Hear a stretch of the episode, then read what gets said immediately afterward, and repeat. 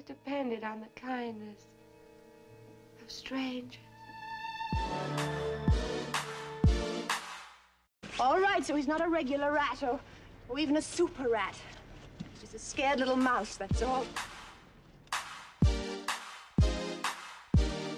Ah, I've had two years to grow claws, Mother.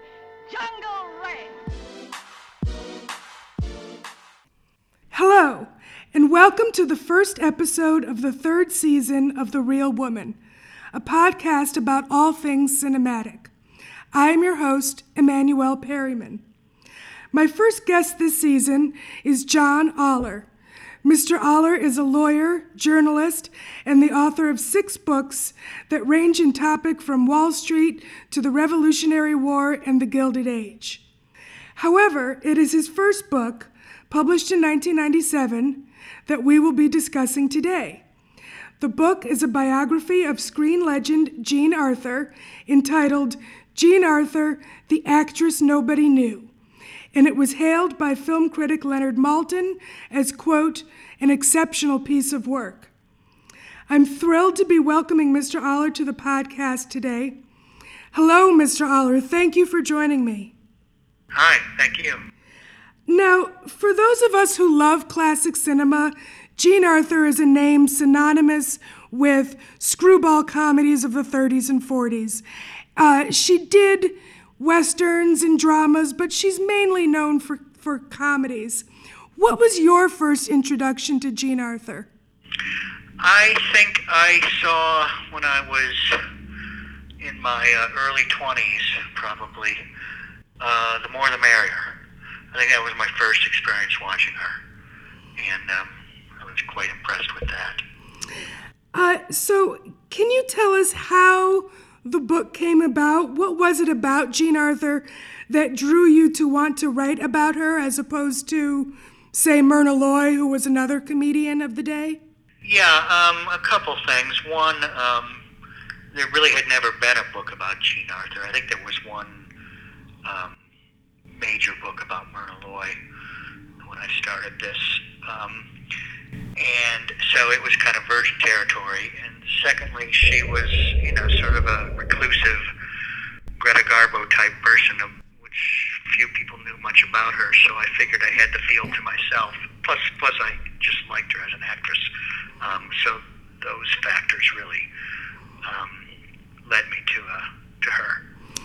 Uh, in reading your books, one thing that I re- that really stood out to me was that there were three people, two actual people and one fictional, who had an, a major influence on her: Joan of Arc, Peter Pan, and King Arthur.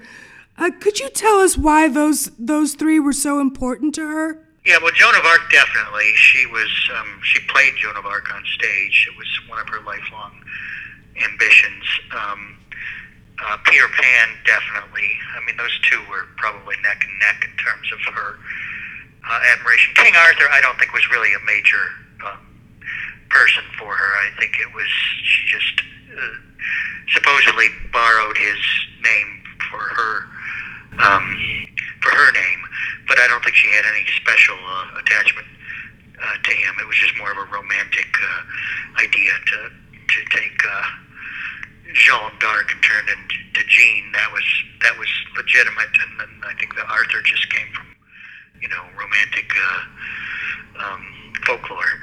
Um, but definitely Peter Pan and Joan of Arc were stood shoulders above any other two icons that she um, really uh, followed and admired. And what was it about Peter Pan, for example, that she admired so much? I think his youthfulness, his nonconformity, his refusal to grow up. I think she was always a child at heart. Um, and uh, uh, yeah, his um, his willingness to go his own way that was very important to her. And then that's that's very similar with Joan of Arc.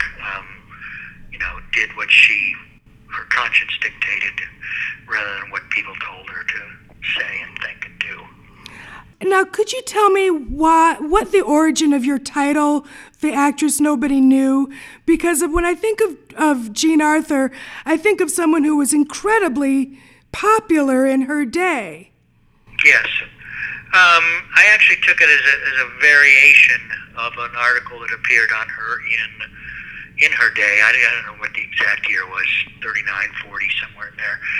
And it was um, the, the magazine article. It was a long article in I think Collier's or something, and and it was entitled "The Actress Nobody Knows," uh, and it went into her you know reclusiveness, her her refusal to do publicity interviews and the like, and so I kind of just adapted that to the actress nobody knew. I, I didn't mean that they didn't know her as an actress because she was very well known in her day, but her private life and her personality, her true personality, were unknown to the public. In fact, uh, it, you had written that she was actually compared to Greta Garbo. Yes, yes. Um, the American Garbo, I think someone called her. Uh, if anything, she was maybe a little even more reclusive than, than Garbo. Um, but they did meet once. I think I talked about that. In the book. Yes, she seemed to be very afraid. yes, yes, and she ran. She delivered something to her, a gift. Someone, a friend of Garbo's, gave her a gift to bring to Garbo, and it was wrapped in a box with a ribbon. And she handed it to Garbo. I guess this would have been when they were both living in New York, and um, she stood there and, and watched while Garbo opened it, and it was some sort of very uh, expensive jewelry, and I think Jean's eyes kind of you know bulged. and Gar- Garbo Garbo looked at her and said in her you know her accent, you know. Why don't you mind your own business, you know? so, so then she turned around and hightailed it out of there. I would too. you know, I just I find that her being so elusive very interesting because she really had the image of being kind of every woman. I mean, almost like a female Jimmy Stewart. You know, I, he, she she. I feel like the general public saw her as kind of one of their own. Yeah, well, she usually played, you know, quote working girls, you know, secretaries, um, office girls, uh, maybe maybe a reporter from time to time. So you know, she would never play like a very um, refined, elegant, uh, you know, rich heiress type. Um, she was always kind of plain and and um, you know, I don't know if "girl next door" is the right term, but she was um, a girl Friday, I think. Yeah. Her milieu. Also, one of the things that I, I really found interesting in your book was that I hadn't realized that she had started in silent pictures because she's so known for her voice and for her such a unique voice. Yes, and I think she had some concerns about that when they went to talkies, but it turned out to be an asset for her. Uh, she spent how many years? She started in her first silent picture was 1923, and I think she continued to make silence up until the late 20s when the switchover came. So she was, you know, six or seven years in silence, and she made a whole bunch of them. Um, and you know, not, not most of them weren't that good. Some of them were these what they called oaters, O A T E R S. You know, little western, fifteen minute um, films, which uh, was is very hard. It was a hardship on the actors to go out in the desert and you know film these things. Um, uh, but she did a she did a whole bunch of those, and then she did some kind of schlocky um, silent films. There were a couple decent ones in there. I think one was she was with Louise Brooks and Jean Harlow in um, uh, the Saturday Night Kid, where she met her husband to be Frank Ross. That was a popular um, film, or that, or, or that no, that, that I'm, I'm sorry. Saturday Night Kid was Clara Bow and Jean Harlow and, and Jean Arthur. Uh, Louise Brooks was in the Canary Murder Case. Um, so, but she did. So she worked with those icons when they were icons, and she was Yeah. not. Uh, um, and she did okay in those. but she really came into her own. I'd say beginning with um, the whole town's talking in 1935 with Edward G. Robinson, uh, And and he had a I'm sorry, who the director was? John Ford. John Ford. Edward G. Robinson had a wonderful quote about her voice. Could you could you tell us what that was? I'm trying to remember which one it was because there have been so many. Uh, It was something about peppermint. oh yeah, like like crushed peppermint. If if peppermint were crushed or something like that. Yeah. Yeah. And as you've said, there's there have been so many attempts to sort of describe her voice. Yes. Like a thousand tinkling bells, I think was one of them. Uh, That, that might have been Capra's description. Uh, but it would range from very high to very low, kind of a, and it was often called uh, throaty or croaky, um, almost like a frog's voice uh, at the low low end of the scale. Um, but yeah, that was you know that's the thing she's you know probably best known for by the casual uh, viewing public. And and she really was able to use it effectively. I mean, it's one thing to have a, a sort of unique voice, but she seemed to really know how to manipulate it. Yeah, she could turn it on when she was excited. She could really turn on that kind of squeaky part of the voice, and when she was in a quieter moment, she could go to the lower octaves. Um, just seemed to be. I don't think it was a studied thing on her part. I think it was intuitive. Uh, she just kind of knew it. I think most of her acting was intuitive. Um, uh, it came from somewhere within her, and I'm not sure she even understood where, it came from, but it but it was there. Now, one of my favorite movies that she's in is actually one that she that didn't always get the best notices for, which is Only Angels Have Wings from Right. 1939. Uh, Yes. And in your book, you said that was not actually a great experience for her. Could you talk a little bit about that? I think she felt that Cary Grant was a scene stealer, and I think I, I don't think she took very much to Howard Hawks, the uh, the uh, director. I think he said once that uh, Jean Arthur was the only actress he ever directed who he doesn't think he helped a bit.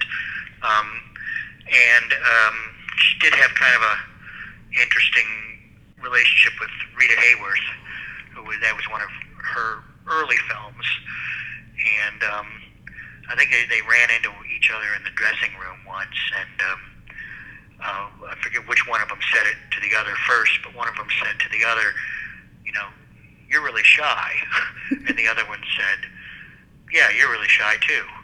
And uh, so they didn't really have much interaction, but they recognized their their um, shyness in each other, which was you know very different from what they portrayed on screen.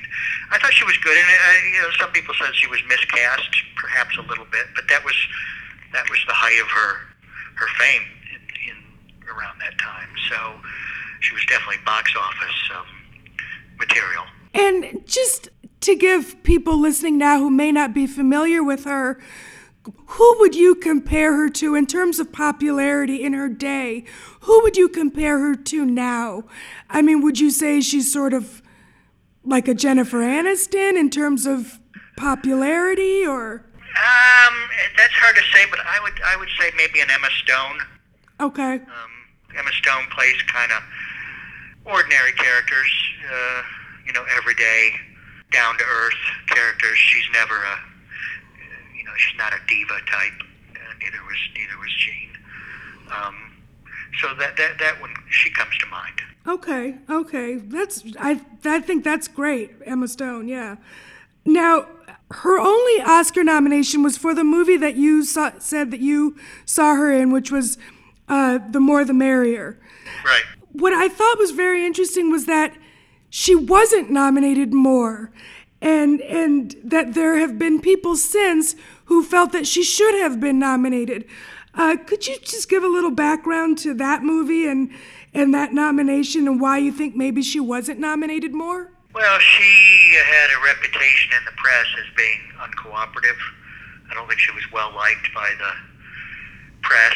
Um, the uh, her studio, uh, her, her main studio over the years, Columbia Pictures. I don't think um, she had difficult relations with the head of the studio, Harry Cohn, and so I don't think he went out of his way to promote. Back then, you know, the studios had a great deal of power in determining who got nominated and who won.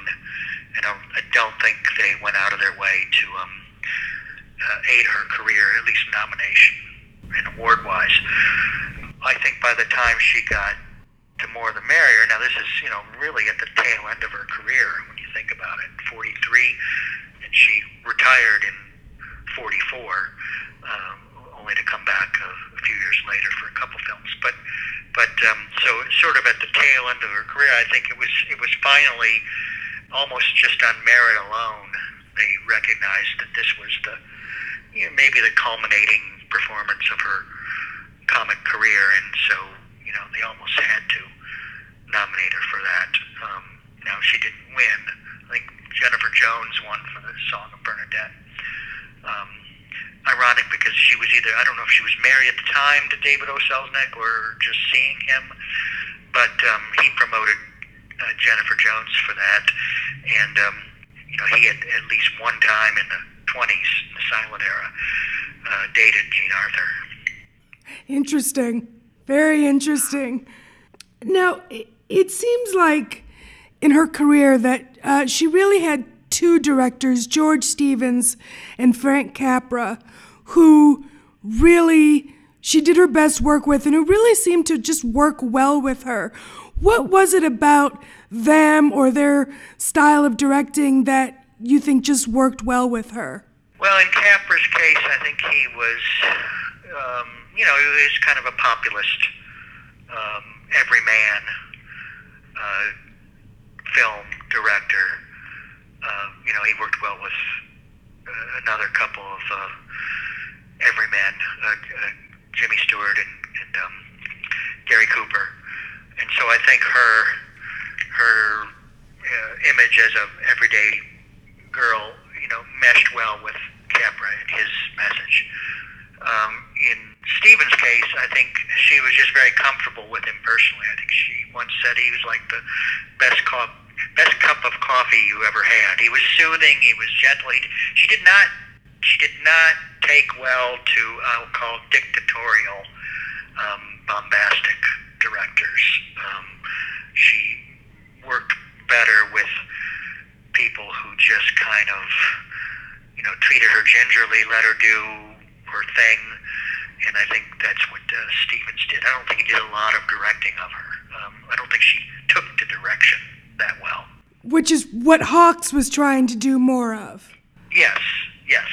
He would say he would say do this, do that, and and uh, she just wasn't having it. And then she had particular troubles on stage when she had a you know a marquee director who thought that he could really um, shape her performance, and she didn't did not take well to that. Uh, one uh, most prominent example was um, Harold Clurman, you know, very famous director back then, uh, but he had his own ideas of what should be done, and and uh, he directed her in uh, Saint Joan, the Shaw play, and they did not get along at all, and she finally left that play as she left several plays when she, um, you know, wasn't uh, didn't feel things were going well. And she really had a had a kind of breakdowns with her with uh, Clurman. I mean, she really he pushed her to the limit. Yes, yes, and she, she that's a good risk. She had a breakdown and just kind of left, but she had she had breakdowns um, in you know a few other plays too. Uh, she um, I don't know if she ever broke down per se on Peter Pan, but she did leave the production at one point, um, and uh, finally came back to it. But um, but that was a tenuous situation. For- forget the. I think she just said she, it was the summer and it was hot, and air, you know, theaters were not really air conditioned back then, and she just felt physically exhausted. She said, and um, dropped out for a while. Finally, and they were going to because she wouldn't come back right away, the Actors Equity decided, you know, she should be punished, the role taken away from her, and um, I think she got a call. She she said, oh, actually, it's in uh, Shirley Temple's memoirs. Uh, they were considering Shirley Temple to replace her, and, and Shirley called Jean, or maybe Jean called Shirley. I don't remember which, but and um, Jean said to Shirley Temple, "Don't take Peter away from me." Um, and uh, they did. You know, she came back after a couple week uh, break, um, but then she had another major breakdown in um, the mid '60s in the uh, production called "The Freaking Out of Stephanie Blake," where she just kind of stopped in mid-performance, sat in front of the audience, and told them how she just couldn't go on. This was during a matinee. I don't think it. I don't think the. I don't think they ever got past the matinee stage. Uh, maybe one, maybe an opening night or something. But um, yeah, and she would usually, and then she, same thing happened on um, uh, first Monday in October, which was very late in her career in uh, 1975, which was written specifically for her um, by uh, Jerome Lawrence, who had also written Inherit the Wind and other, you know, very uh, popular shows. And uh, he wrote it with her in mind, and they had the previews in Cleveland. They were going to bring it to Washington D.C. Uh, Mel, Melvin Douglas was the uh, was her um, leading man in that. And again, I don't think she made it out of rehearsals. Maybe, maybe again one or two performances, and then she dropped out, citing sore throat or stress or anxiety or something like that. She seemed to, she's not, and she admitted that she did not respond well to stress, which again goes back to why I think she got along with the likes of George Stevens, who didn't didn't try to dominate her. Right, right. Um, now, just jumping back to the beginning of her career, I thought it was very interesting. She really didn't, when she did speak to the press, she was not entirely truthful about her beginnings. Her birth date changed, her place of Right. birth jumped around. What was what was that about? Well, you know, she was actually born in 1900 in Plattsburgh, New York, which is far upstate New York, just a few miles from the Canadian border. I think that's where she picked up her fluency in French because uh, they, they speak French up there as well as English. She always said, uh, first she said she was, at times she said she was born in 1908, other times she said 1905 and she said she was born and grew up in Manhattan. I think a couple of reasons. I think she thought from a from a standpoint of becoming a Hollywood actress, it was more glamorous to say that you grew up in Manhattan than in this little town, Right. almost, almost rural town in upstate New York. And uh, secondly, I think there was something in her childhood. I, I I don't think she. I think she was um, something happened to her in her childhood, which um, caused her, for the rest of her life, really, to uh, shun her relatives from her first few years of life, and um, and uh, she kind of repressed her whole, you know, I'd say childhood and teenage years. Um, and I, you know, I had different theories on that, but I think I think something happened. It may have her father was kind of a alcoholic and wayward, and he would leave and come back. And they moved around a lot, um, and uh, she didn't really have any um, center of gravity geographically. Um, I just think she she wanted to forget her the first 18 years of her life, and so she kind of made up this story that she grew up in Manhattan. Now she did she did live in Manhattan later, uh, around age 17, 18, um, uh, for a few years in what's now called the Washington Heights area of New Yep. York. Yep. I'm familiar with it. Yeah, I I mean, at the time, it was kind of a rural, um, residential, um, you know, all white area. you know, today it's much more mixed, diverse, and it went through a went through a tough patch in the 80s and 90s with crime and cocaine. I think it's come back now to, well, you know, Lin Manuel um, Miranda made a uh, play and now a film about it in the Heights. Yes. So it's it's much more it's much safer, more um, uh, respectable um, than it was in the 80s and 90s. But it's uh, you know when she would live there, it was much more sparse. Um, this would have been in the early 20s. Um, it was you know far uptown for New York. Uh, but yeah, she uh, she definitely wanted to forget her whole childhood and teenage years. So, just to sort of start to wrap this up, for someone who is not familiar with her, uh, who would like to sort of start their journey of Jean Arthur, what three movies uh, would you say would be the best movies to start with? And do you have a favorite Jean Arthur film? Um, well, the, the two of the uh, two of the three, I would say, um, would be Mr. Smith Goes to Washington and The More the Merrier. Uh, the third, I think there are a lot of uh, candidates for, and I'll name two or three uh, that I uh, would put in that third category. One would be Easy Living, 1937. Yes, that I um, love that movie, and that's when I thought she should have been nominated for. Yes, yes, that was that may have been her best pure comedic role. I would say, you know, a lot of people name Shane. Now she wasn't the major character in there, but she was played an integral part in that movie, and that's probably, you know, quality wise, right up there in the top couple of her of her films. And then I would um, I would say uh, Mr. Deeds Goes to Town would obviously be up there. Uh, the Talk of the Town with Cary Grant and Ronald Colman is a favorite of many. So the, the among that collection, but I think definitely More the Merrier and Mr. Smith would be the top two. Uh, and do you have a favorite among those? A, a favorite as a, as a film or f- of her performance? Either. I, I think the more the merrier.